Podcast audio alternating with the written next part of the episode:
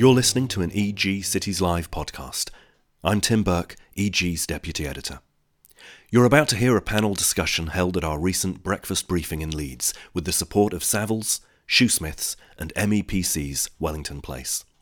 Over an hour long discussion, our guests explored the future of the Northern Powerhouse, the outlook for levelling up in an increasingly uncertain economic climate, and the need to regenerate our cities with respect.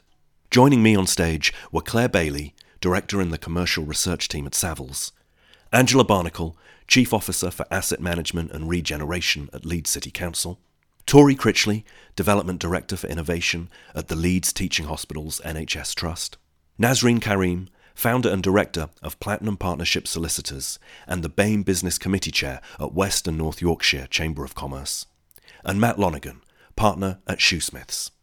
After a short video in which MEPC's Paul Pavia talked about the need to develop a future for Leeds without losing sight of its history, I asked Angela about the Council's views on heritage and its importance in the built environment.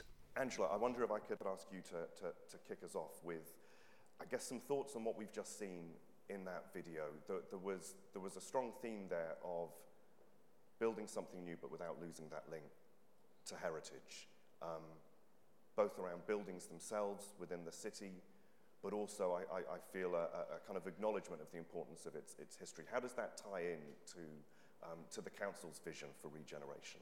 in, in Leeds. Thank you. And I suppose really, thank, to start with, thank you for your interest. I mean, it's really important to us that you've recognised that Leeds has been really good at reinvention and reimagining itself instead of just replacing itself year after year. Um, and I think that accolade that Leeds has more listed buildings than anywhere outside of London is something that we are hugely um, privileged and you know respect that custodianship that we've got. And I think that's what gives us our unique character. If you think about Victoria Quarter or you think about the Cuthbert Brodrick buildings in Leeds or you know your beautiful Gilbert Scott building etc it's been really important to us as we look towards the future that we don't lose our uniqueness and that Leeds feels uniquely different but very welcoming those, um, those heritage buildings, I mean, that creates an opportunity, but a challenge as well to work around, right, when you're, when you're talking about these huge regeneration schemes. I think it's an opportunity, isn't it? I mean, I mean, regeneration itself is a challenge, isn't it? Because we're going through that next reimagining about repurposing it and what does the future need. Um, we're very experienced at it. This room is very experienced at reimagining and dealing with challenges. I think just respecting our heritage is just a core fundamental about how we keep schemes unique and purposeful.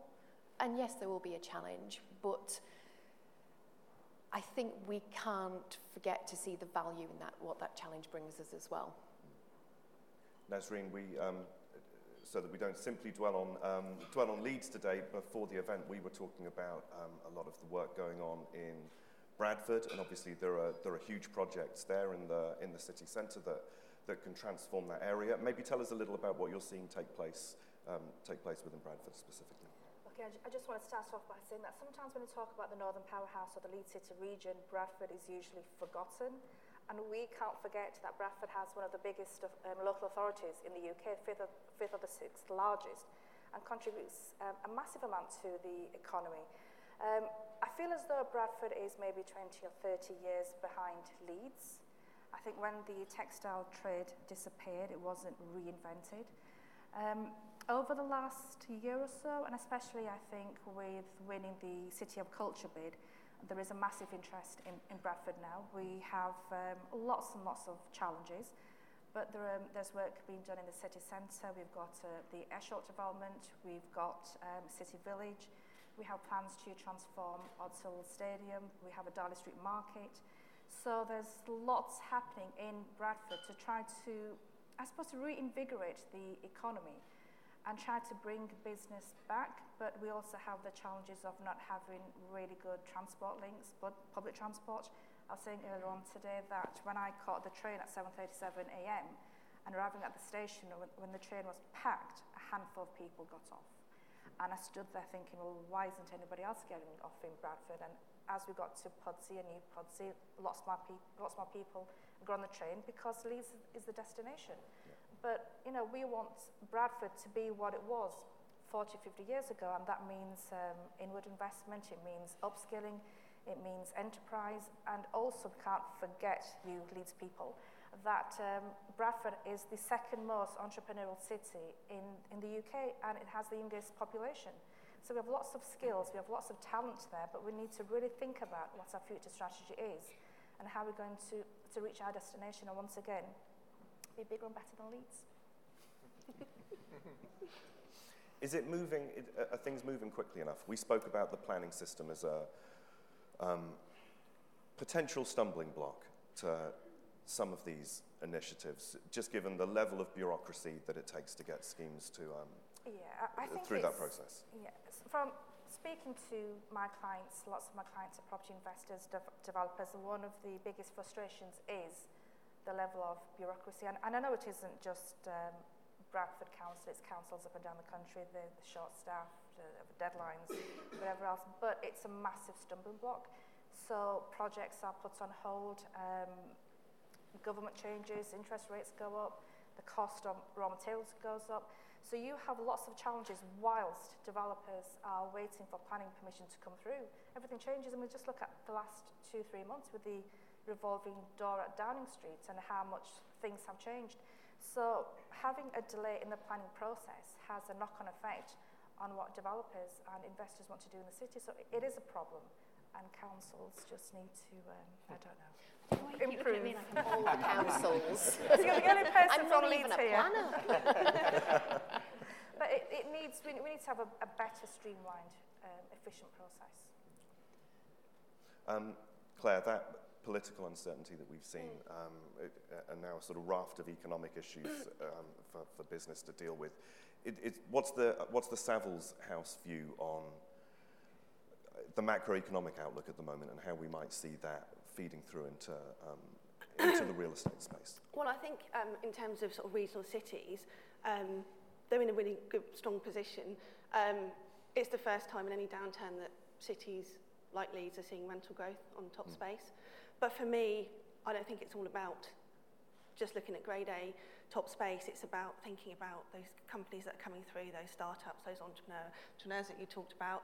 Um, it's looking at the talent from universities um, and it's thinking about space for them as well. Um, I talk a lot about affordable workspaces. I've written a report with the BCO on that.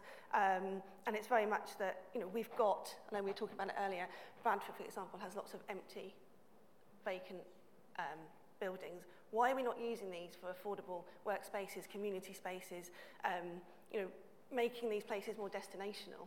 Um, And I think that way, you know, the universities are fabulous within Leeds, and almost 20% of those that graduated last year went into the, the tech, um, science industries within the city, and they stayed within the city. So we've got to make sure that we've got the right kind of product mm. to actually facilitate this going forward. Yeah.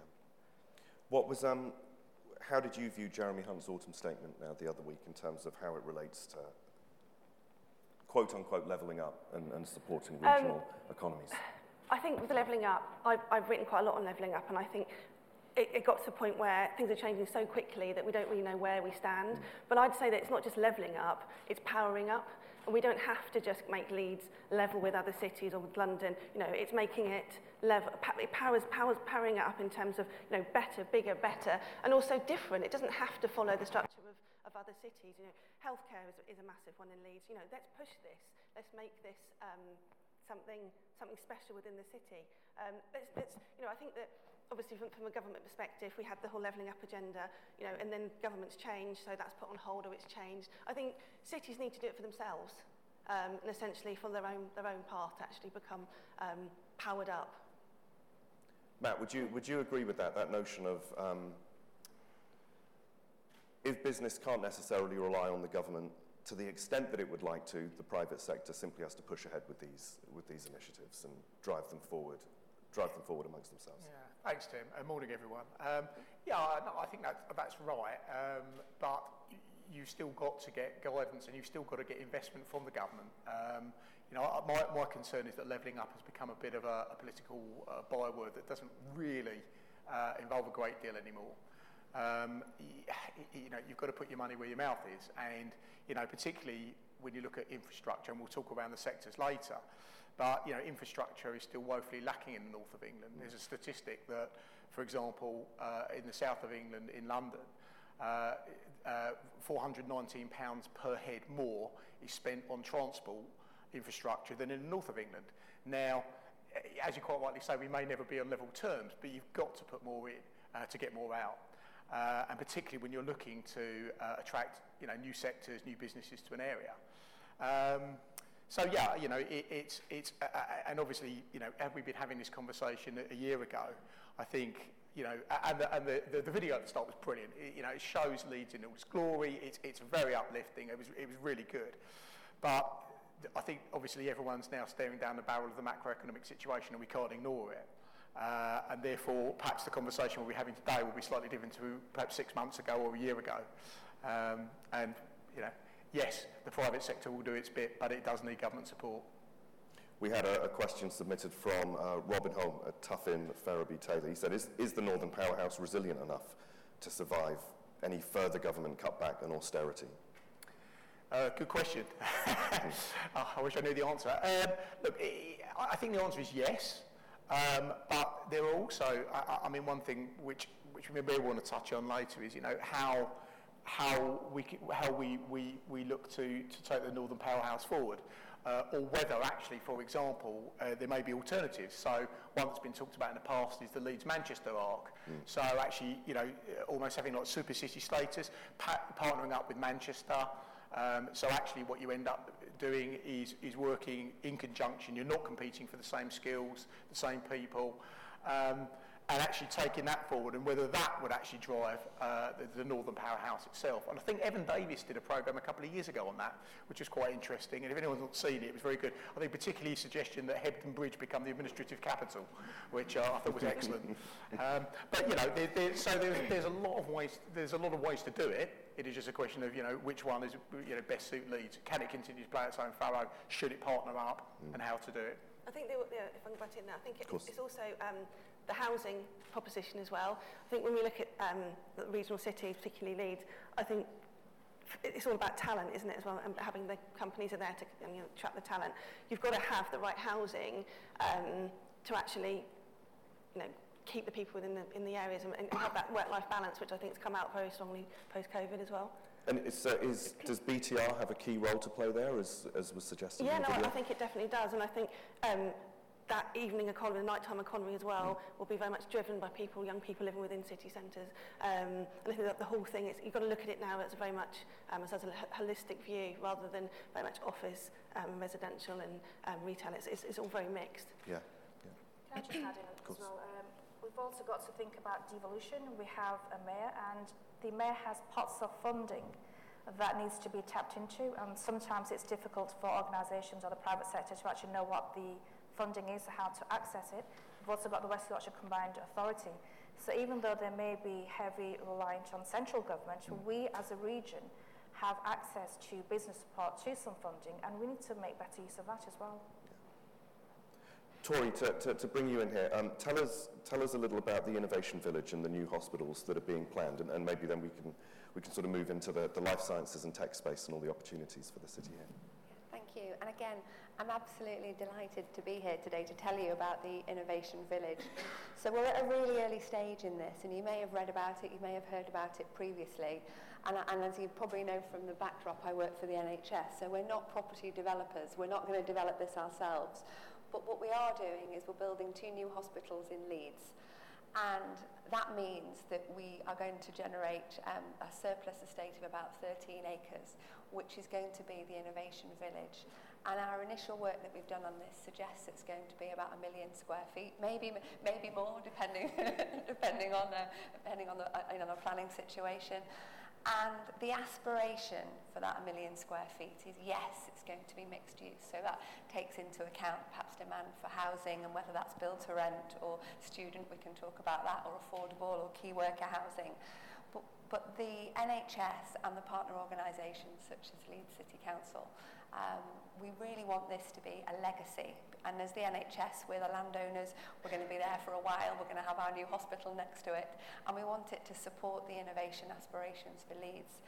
So we're, and, and by innovation, I'm often asked, what do you mean by innovation? What does that mean in a development context? And by that, we're meaning, um, I suppose, office or workspace, or it could be labs, but really something that, that ties in with the entrepreneurialism of the, of the city, of the tech backdrop of Leeds, and that supports all the innovation that we're doing in, within, the, within the hospitals ourselves. Um, Leeds uh, Teaching Hospitals Trust, you probably know, is one of the largest teaching hospitals in, in the UK. We've got seven hospitals, and we've set up an innovation pop-up where we're trying to um, work with businesses that want to come up with ideas to improve um, how we provide care to the NHS. So it's a hugely exciting time. Um, again, very early days, but um, yeah, re really exciting to be here today and to tell you about the Innovation Village. Can I just set that in a wider context as well? Because we've been working together probably since about 2017. So um, if I take you back pre-pandemic, if anybody has that memory still left in them, um, Leeds participated with MIT on what's called their Regional Entrepreneurs Accelerator Programme. So we were on a global cohort. We were the only city um, in the UK, uh, apart from London, who has been through this programme where we were partnered with Sydney, Monterey, Kentucky, the Denmark cities, I think Hangzhou, and uh, we went through this 18 months period of learning from each other supported by MIT. And the one thing that, well, a couple of things it taught us is, firstly, when we were chatting to our colleagues in Kentucky, they were like, so tell us, you know, what's going on in Leeds. And we're like, well, we have London, it's 200 miles away. And they were like, London's 200 miles away? Some of our outer cities are 200 miles away. You know, London is a massive engine that you need to be working with. Secondly, it taught us what we wanted to be focused on, and we wanted to be focused on entrepreneurism that was the most diverse and had the most reach for society's problems. So not just growth for growth's sake, but growth for, for good and good for good society. It also focused us on um, a really important time when um, we had the Channel 4 pitch. And I can't tell you the amount of people who took all the people who were a part of that pitch to one side and said, don't be too disappointed when you don't win. And then we did, and we did, and we found out we did, probably about three minutes before Twitter did. But in that three minutes, Tom Riordan, um, Roger Marsh, and the rep cohort were all in Boston at MIT. And they had a phone call, they came back into the room, the room was like brilliant. And our Chinese partner city said, We'd never heard of Leeds before, but Channel 4 comes into our room every day. And that was significant for Leeds. And why I'm saying it is we've had lots of Channel 4 moments since Channel 4. We've had the Bank of England, we've had the UK Infrastructure Bank, we've had iWalker, we've had Cognizant. You know, we've had all this inward investment activity that's almost gone under the radar. And that pipeline, I've got colleagues from the LEP here, that pipeline for Leeds has not dropped off. And it's not dropped off because of the quality of life its cost proposition, its talent. We've got 10 universities in the city region, six of them are in Leeds. You know, there's 70,000 students in the city centre, and we're really proud of being an international, you know, centre for education, but education for everyone. We've got all the leading teaching um, universities as well. And I say this because what Victoria Tory, give her a Sunday name, is talking about is just one part of what is our innovation arc. Mm. So we're out at consultation at the minute for 125 hectares of, of an SPD where the Innovation Arc is just one of five neighbourhoods. It's also about our Russell Group University, our leading teaching regional university. It's also about how the British Library North, Leeds is already home to the British Library. 70% of the national collections is in Leeds in an LS postcode, but it's not really accessible to the population of the North. And working with British Library in the Innovation Arc, They will hopefully um, restore Temple Mills, which is one of our Grade 1 listed at-risk structures, and return that to being a, not just a library, but an innovation centre for our people, for good. And that's just one of that network about about how Leeds and the city region and Bradford, because we're all in it, there's three million in this city region, it's not just about the population of Leeds, but how we're all working together to make sure we are greater than the sum of our parts. That, uh, so where does the arc, the innovation arc, where does that span? What are some of the other opportunities that real estate will find? So you've got the University of Leeds, which is reimagining its campus. I mean, how, how we deliver teaching has radically changed, hasn't it? And it's not it's, it's just accelerated that change. So the Leeds University, it's got MEPC sits right in the middle of the arc. We're into the South Bank with the CEG portfolio. We're into British Library North and spanning all the way through to Caddick site.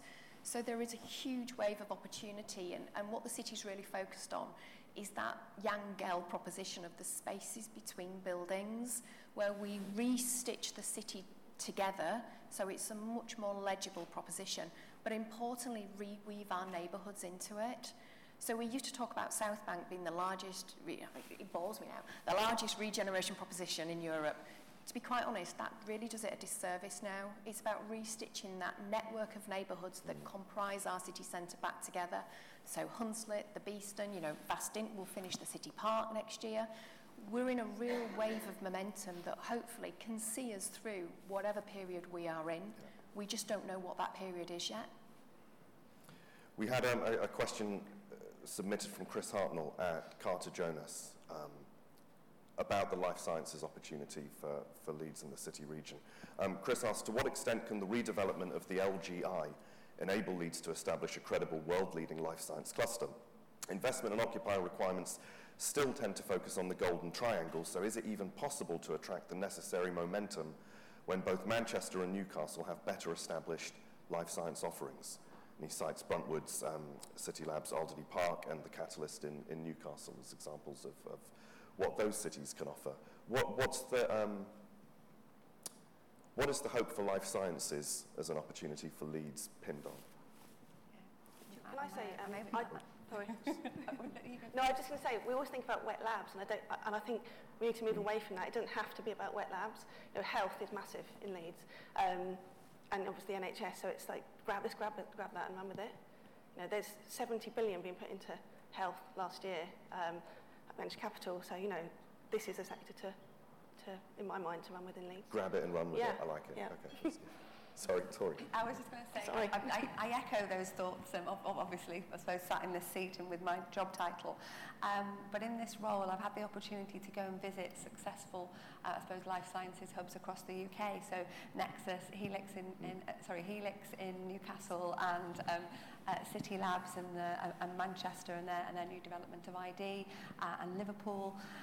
Firstly, I'd say it was really interesting to experience a lot of cooperation from fellow you know, regional cities and a lot of support in terms of lessons learned from those other developments mm. because the, the general thinking is that UK PLC is really well placed to deliver on life sciences and that is, as, as you probably know, a wide variety of, of items. So it could be labs, um, it could be, uh, but it also could be digital health. And some of the links in digital health or healthcare, we're really well focused on within, within the Leeds City region. So that, that, that plays again to our strengths. And as you, as you probably know in this room, Leeds isn't, uh, it isn't new for Leeds. There's already a number, I mean, Angela might have the stats, I'm afraid I don't have them to hand, but there's an awful lot of, um, of, of healthcare businesses already, already in Leeds. Um, Nexus, I think something like 60% of their businesses and occupiers are in the health tech sector. Um, there's also the LabCorp letting, is that about 85,000 square feet of, of, of, you know, of new build labs within Leeds City Centre.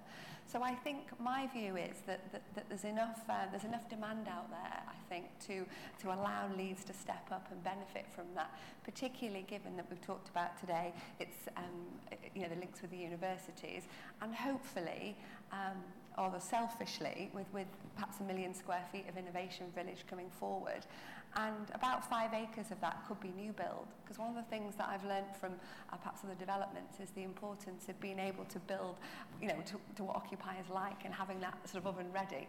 So having, having the backdrop of, uh, of Angela's SPD to support the, the aspiration means that I really think that, that Leeds is well placed for this, um, for this opportunity. And can I just add that it's really important that we don't talk ourselves like it, it isn't already here. I mean, Leeds University and LTHT are leading for wound care. You know, they're leading for AI. Uh, you know, we are the home of the NHS. You know, um, NHS Spine, which is the digital platform the NHS use, was built in Leeds over a decade. There are more, tra more transactions that go through NHS Spine per second than MasterCard, all built out of here. So we've got to be really mindful that what we don't say is, oh, actually, Leeds doesn't have it already. It does. I mean, LabCorp and their investment in the South Bank about the Leeds Clinic is world leading. You know, they're talking to IT all the time about what's next. You know, the pharmacy fit out alone is multi-millions of pounds and it's here right, right in the heart of the city centre and it's come off the campus of the University of Leeds. So we're already, we already have that sector. It's there, yeah. It's about that curation so it's easier for people to see that visibility of it.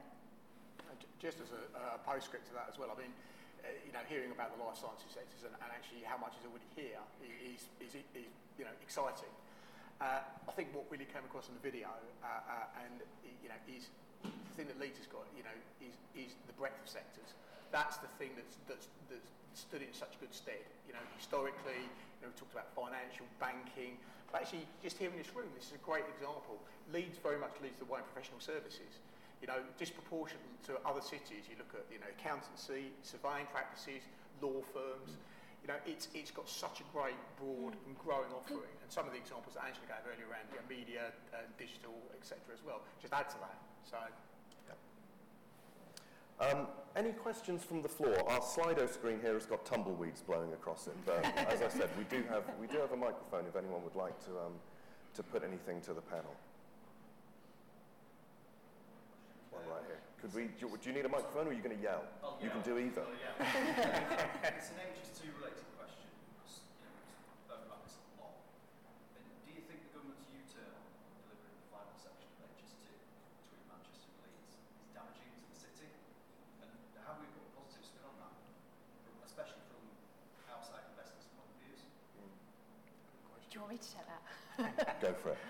Um, have they U-turned? I don't know. So on the well, the 17th of November 2021, I've spent five years on this, um, so I remember it not fondly. Um, the integrated rail plan was delivered, and in it, it says there's 100 million pounds um, to do a study about how best to get high-speed rail from the East Midlands to Leeds via Sheffield. That report, that terms of reference for that report have not yet come into the public domain or into our domain, so we've not started that study. So have they U-turned? We don't know. What do we know is that in October 2021, we had 112% of passengers in Leeds railway station than October 19. And you've all experienced it. Have you got the same service pattern? No. Have you got the same predictability? No. But 12% more people were using the trains than they were in October 19. So that demand is there and it's been suppressed by the provision of what's available. Now, Leeds, about two years ago, we released a transport strategy which was pivoting away from this, um, we were called the motorway city. We're not proud of it now. Um, and it was about pivoting away from um, car use. And with that, there was a 10% growth in rail that we're seeing, by the way. But because that infrastructure is being delayed or paused, what we're getting is that impact of when we do things like closing City Square, and you can imagine the lead-in time to doing these things. These are years, they're not months. So when we come to a position where we've closed City Square, and then we don't have the same transport, public transport infrastructure that we aren't in control of, it's really difficult for us. But if we went back to, do you remember when we used to have buses in Briggate? Does anybody want to go back to those days? We've moved on, haven't we? So as a city, we still need to move on from the car. But we need our heavy rail. We also need mass transit. And if, if you talk about the positive spin, well, the government have to own this, don't they? They are the heavy rail Department of Transport provider. And we will keep making them accountable for saying, when will these terms of reference come out and when can we move forward? But in 2018, not to bring it, I'm definitely not a planner, but not to bring it back to planning, this South Bank SPD was adopted to make sure that we could give our investment colleagues and our development partners confidence that the city could grow around major infrastructure plans, and it has. You know, we've got more cranes on the skyline than ever before, and we just really need to keep that going. So what I know is we're still using the train station. We're on site with the first phase of the master plan, which we're delivering with partners at WYCA on Network Rail property. We're about to go through um, the business case um, for the next wave of investment into the existing train station, and we will keep pushing for the rail provision that the city region needs and deserves. Can I say on that, um, lots of the research that, that I've done, especially post-COVID, is that transport issues is one of the most damaging um, ways of you know, stopping people coming back into city centres post-COVID. We're trying to get people yeah. back into these collaborative spaces, you know, Wellington Place, um, great example within Leeds, you know, um, places where you want to be evening and night, you know, um, day and night. But actually, if your transport isn't working, then that's a massive barrier already. So this has to be looked at to actually get people back in to see, the, you know, to these great places, to these connect, you know, collaborative places. You know, it needs to be a first point of entry into center. so it's, it's crucial. Yeah. Uh, uh, and just to, just to add, uh, I mean, it, it's, it, it, I think the, the answer to the question as well is it would perhaps be less important if, the, if we had, as Angela says, if we had the confirmation of the investment in the infrastructure coming down the line. If you say, well, we're not doing HS2, but you know, and you only have to look yesterday at the Northern Powerhouse Partnership criticising the government for the state of the, the infrastructure and train links in it, eh, across the north of England. And the government's response was fairly typical, well, we're investing billions. Well, are you? And where? Because at the moment, anyone who travels on the train on a regular basis will tell you, you know, the service is shocking. And it's not also just about infrastructure as well. You know, I mean, one of the things that the Northern Powers Partnership highlighted yesterday was just an issue with a number of train drivers at the moment. And, uh, and that's something that the government just sort of, you know, it, I say a standard response is we're spending a lot of money. Well, is it in the right place? Is it in the right direction? Mm. Can I just put in as well? Um, you've got to look at Bradford. At least Leeds has a through station. We have been literally begging for a through station for decades, and we're getting one. We're not. We are. We're not. And when you talk about unlocking potential and having substantial investment in a city, how can you do that if you don't even have a through station? And we promised one, and then there were so many U-turns. But something like that can really, really power up um, Bradford as a city and then contribute to, to Leeds City region, which is a massive problem for, for Bradford City. Yeah. Um, an interesting question here on Slido. Thank goodness Slido is, Slido is working. Um, my eyesight's uh, almost good enough to... to uh, Mine's not. um, this is from Sean Fielding. Thank you, Sean. If fewer people travel to the city centre because they now work from home, how do we ensure that their disposable income powers regen in West Yorkshire towns and villages and isn't lost? I don't know if any of you have got any, any stats, I guess just to kick that bit of the conversation off around what Leeds has seen in terms of, um, in terms of footfall recovering, in terms of uh, office occupancy. I'd say on that one, um, I talked quite a lot about the sort of suburban shift early on in the pandemic, um, which I don't think has happened to the degree that we maybe thought it would, but I think there's definitely a, um, you know, we talk about working from home, working in the office. I think there's that middle ground of, you know, that sort of third space of, of cafes and working in our local areas. And I think that that is um, huge now. And I think, I don't, I don't know where you all live, but, you know, where I live, it's um, so much busier within in the day now, um, weekdays, and that's putting money into um, local areas. But you have to get your local area right to actually, for people, want to, for, want to, for people to want to be there. And that's where, if you've got vacant shops like we we're talking about, Bradford, it's actually reimagining those and using them for um, the good, whether it be co-working spaces or affordable spaces. Can I just add in, we were just um, talk, when we were talking about this earlier on, I was saying that um, as an employer, I, I like my staff working from home. And they're all dotted around um, the region. But um, from a business point of view, we have so many empty shops in Bradford City Centre. There is less footfall now than there was um, pre-pandemic, and that is having another massive knock on the, the local economy. And one of the issues that we looked at was how do we actually get people back into work? So there's talk about hybrid working. And then what you've also got to look at uh, is young people. Young people do not like coming to the office. They, they want to work from home. They, they will now start to apply for jobs where they have the flexibility of working from home. So if we have a young generation who want to work from home, who don't, who don't think a nine to five at the desk is for them because the, the way we work is changing, then how are we going to introduce um, income into the city from bars, restaurants, hotels, cafes? You know, all that is going to die away. So we've got to think of a strategy where we can bring young people back, but also um, older people back into, into the city and, and back at their desks. And then not to go on about the council again. But, you know, sometimes when we're emailing um, people like the local authorities, you might email, you may not get a response back that day or that week or the week after. And more often than not, the excuse is, well, that person's working from home. But we can't use that as an excuse um, for lack of efficiency. So it's, it's a challenge, it's been identified as a challenge, and how are we going to get around that, bearing in mind we have new ways of working as well.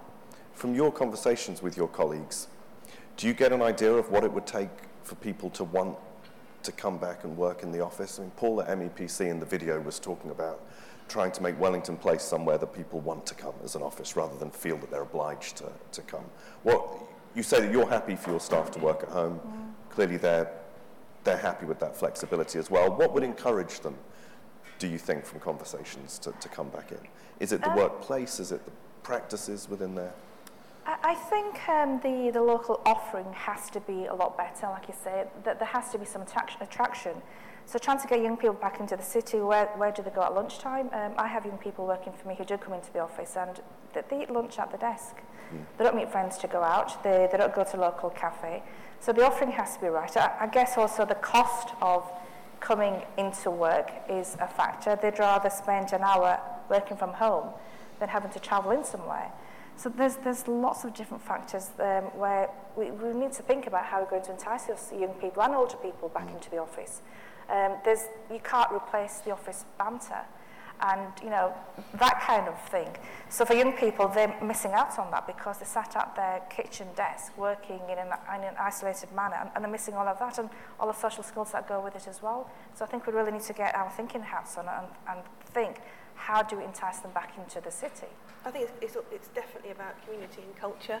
Mm. um, because it's not just about that empty box office anymore. It's about the green space. It's, as you were talking about weaving in, um, you know, Wellington Place is a great example. I mean, was at Dean Clough yesterday in Halifax, and you know that's a great example of a destination and where communities working together.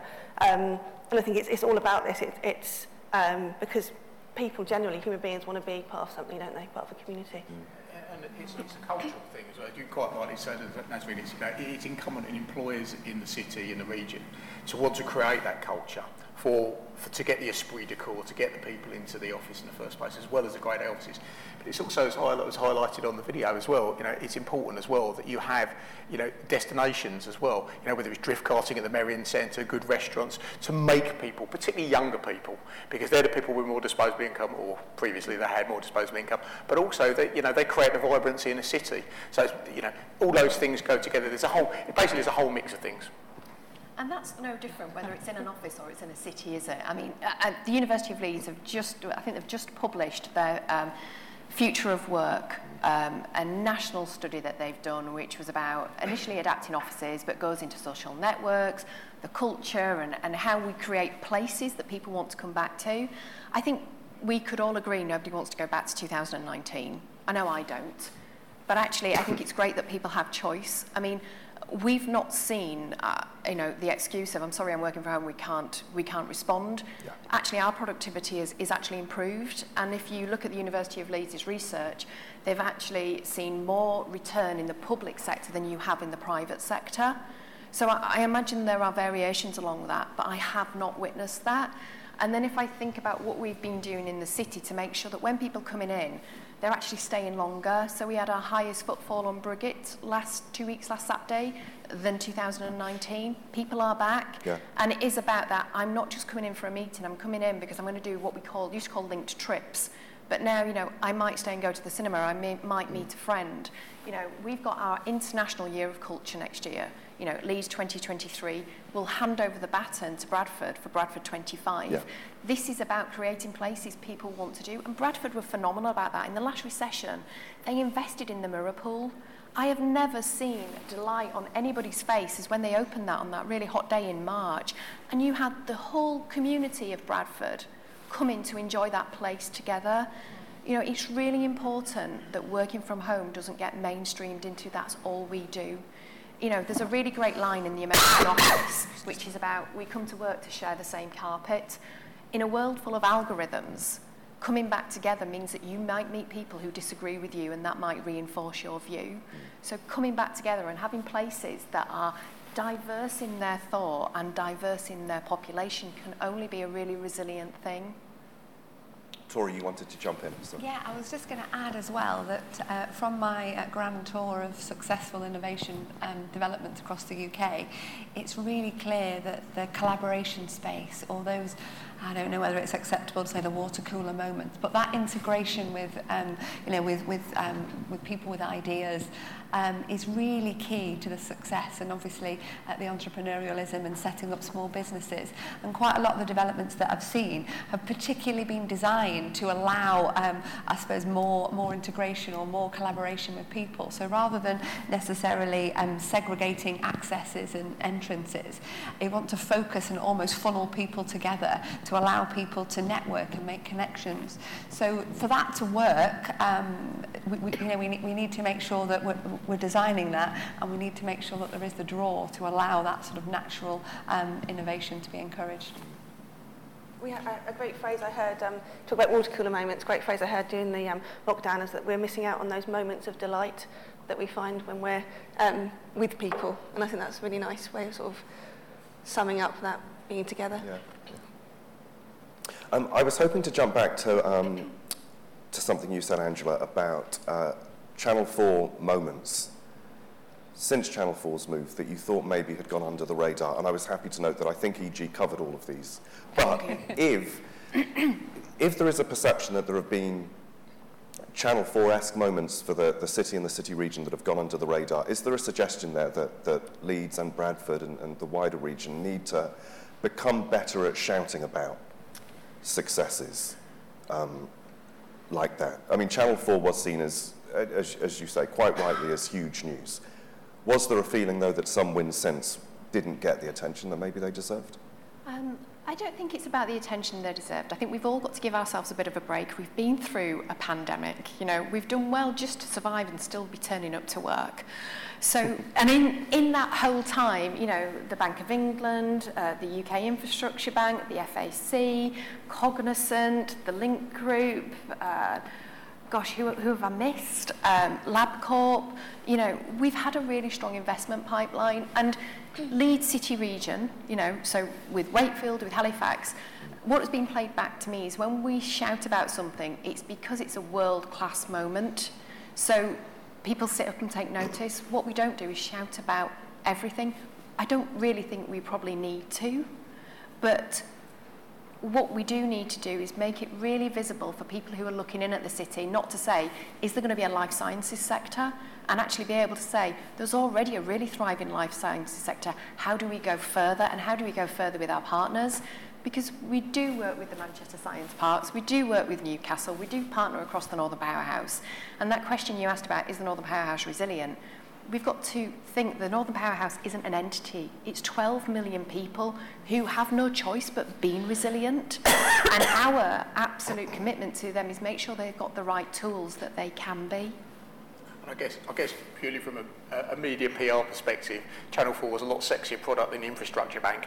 You know, people are generally more... comment you know, the Infrastructure Bank. I'm sure they're just as important, but, uh, you know, people generally would to read that point. There was a national competition, wasn't they? Yes. And I don't think we were seen as the front runner. So when it was Leeds, and Leeds, because it had the evidence base where it was going to be strong, and I'm really delighted that we've got people in the audience here who are benefiting from the, the Sparks entrepreneur investment that's going out through the city region that somebody's put. So I remember going down on, on the train for the final Channel 4 pitch, sat between the chief exec of Bradford and the chief exec of Leeds. And it was a city region win, which is why we've done things like the Bronte skills development, and we wouldn't have got that on our own. But economic geographies don't work on an administrative boundary, do they? I think you referenced that, that question there. I've now managed to get Slido up on my tablet, so I don't have to squint at the, uh, at the screen down there. But uh, Yasin Mohammed at Wide Property um, says Leeds can be proud of its successes, but how does Leeds champion projects that are stuck elsewhere in West Yorkshire, like NPR in Bradford? Part of Channel 4 coming to LS1 was down to West Yorkshire. Is, is there a question there about how Leeds then looks back out and helps to champion other I think internally between Leeds and Bradford, we have a discussion that nobody else cares about. You know, as in, you know, Leeds and Bradford have the highest commuter flows of any cities in the UK. They're not all one way. And if you think about moments like when PwC opened their office in Bradford and they went to get that apprenticeship program up and running through their audit provision, etc., what they found was hugely talented, you know, MBA graduates coming because they wanted to work in Bradford. And we've just not had those moments yet, but they are building. Uh, I think we do work collectively. I mean, when I talk on a panel, I don't, if I'm talking about culture, I would always talk about the production park in Wakefield. Why wouldn't we? Um, and I know that when the mayor talks, she talks at a West Yorkshire level, as does my chief exec, as I imagine anybody in this room goes out and talks, doesn't talk about the ward or the geography of the boundary that they are dealing with. But I think locally we still think this tension between Bradford wants to be better than Leeds. Brilliant. you know, that's fine because we'll go further together, won't we? Yeah. Um, a question from uh, Atam Verdi, uh, apologies if, if I haven't pronounced that correctly, about devolution. Is it, is it an opportunity? And if so, what one ask would you have for the city region mayor? Go on, you're going to jump in. It's, it's a fantastic opportunity. I don't think it's been realised yet. There's ambition there. The mayor has been in position for 18 months. I think she has another 18 months to go before she's up for elections again, mm. which means, um, you know, does she concentrate on delivering or is she now going to concentrate on um, being re-elected? Um, there's still some confusion about what the mayor's office does, and I think it's um, it's it's difficult for businesses to be able to um, access pots where we're not clear on what's what is going to be delivered. I mean, every time I go to um, a talk, we have pots of funding for this, this and this, and then somebody else will say, well, actually, we've got that, but it's not for this. So we have pots of funding for Bradford. It's been identified as um, the region that needs levelling up, but there are pots of funding for SMEs, for the BAME communities, for female entrepreneurs, and I don't think we've actually realised that. So yes, there is ambition, there is pots of funding there, but I haven't seen that being realised to its full potential, and, and there is potential there. One of my one of my slight concerns, and, this is going to be a problem for for any mayor uh, in the north of England over the next 18 months, is you know, is the political game. You know, you've got obviously 18 months to the next election. We've got the prospect of a, a, long and shallow recession. And the truth of the matter is that the north of England, uh, you know, cities, cities are, are mainly Labour strongholds. And, you know, the Conservative central government, um, it, eh, the truth of the matter is they're going to look at ways to try and shore up areas where potentially they're going to get votes in 18 months' time. And therefore, I think set against that backdrop, and no one wants to talk about it, but the truth of the matter is, you know, when you're a Labour mayor and you're going to central government for funding, it's difficult when it's a party of a different hue. Any other thoughts on that as an opportunity? I think for inward Investment, having that mayor and that focal point has been really helpful. Yeah. Um, and it's nice not to be talking about will Leeds, uh, you know, City Region, West Yorkshire Combined Authority have a mayor. You know, it's nice to be on the other side of that. I mean, uh, the mayor was out with a delegation for life sciences in uh, Scandinavia only a couple of weeks ago, um, because what Leeds City Region is really good at is scale up. So before some of these businesses then hit North America, they need somewhere, you know, that allows them to to be, I suppose, North America ready. And the interest we've got there through Victoria calls it a pop-up it's a really credible life sciences sector where LTHT are working with your counterparts in Norway, in Israel, and with, I think it's the Boston cluster already, and having that focal point has been really helpful.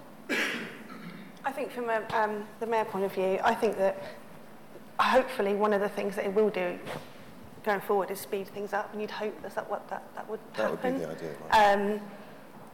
Um, when hearing you guys speak that that isn't necessarily happening yet, but I think that, that, that should be the sort of end goal. And in, on, the, on the question of um, what would I want the mayor to do, I think the use of meanwhile space um, would be a great addition to Leeds as well. And you talk about pop-ups, I know it's not actually a pop-up, but pop-ups in the sense of, you know, around the city and using, again, talking about that vacant space, using it for a purpose to get people back in and um, really utilise that underused space. Excellent.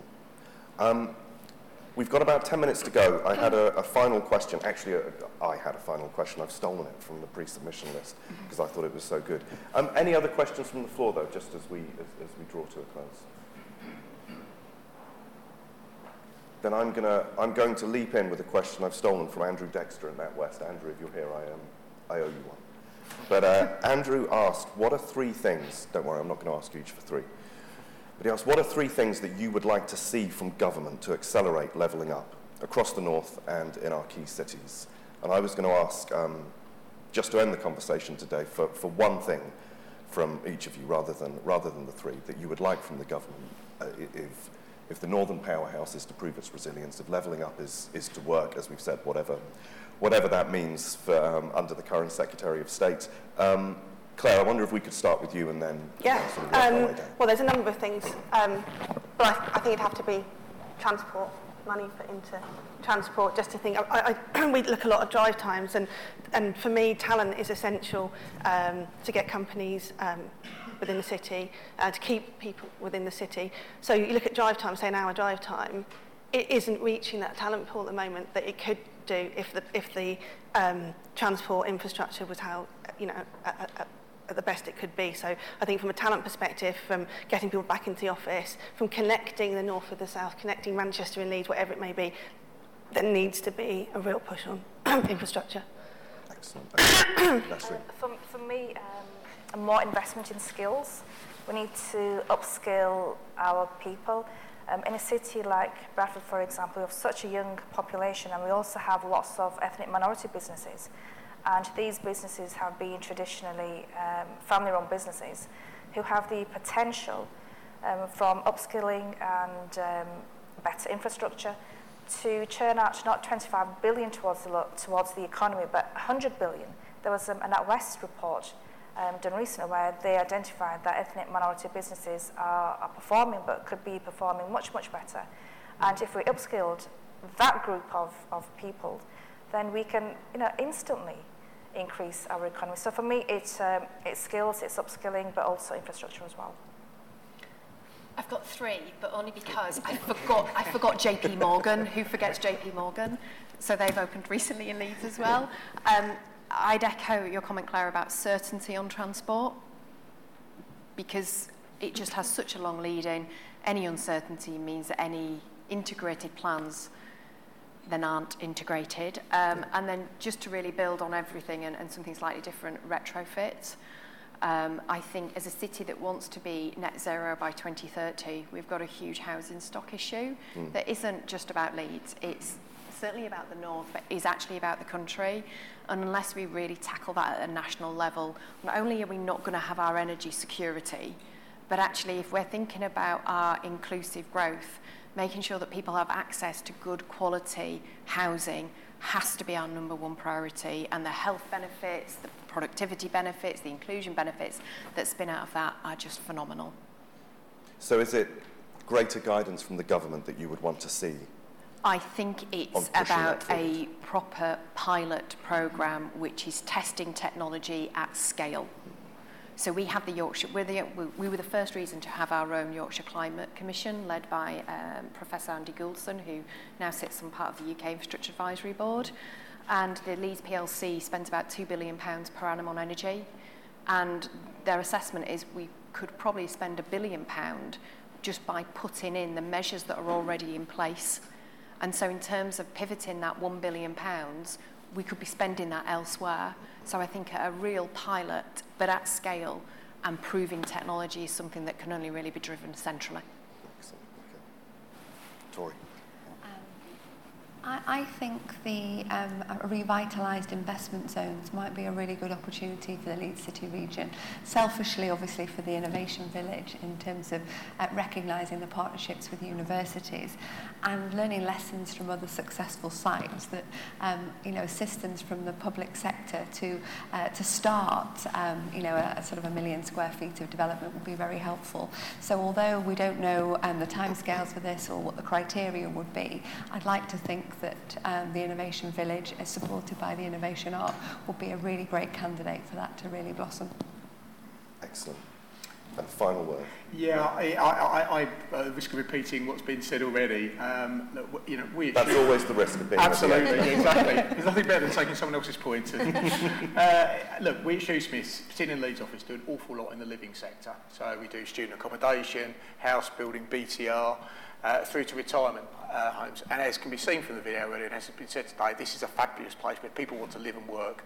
Therefore, what do we need? We need money into the infrastructure so they can get here and move around when they're here. Well, Matt, at the beginning of this, you said we've got a lot of ground to cover in just over an hour, but I think we, I think we gave it a good, We've given it a good it a good shot, the whistle-stop tour of it all.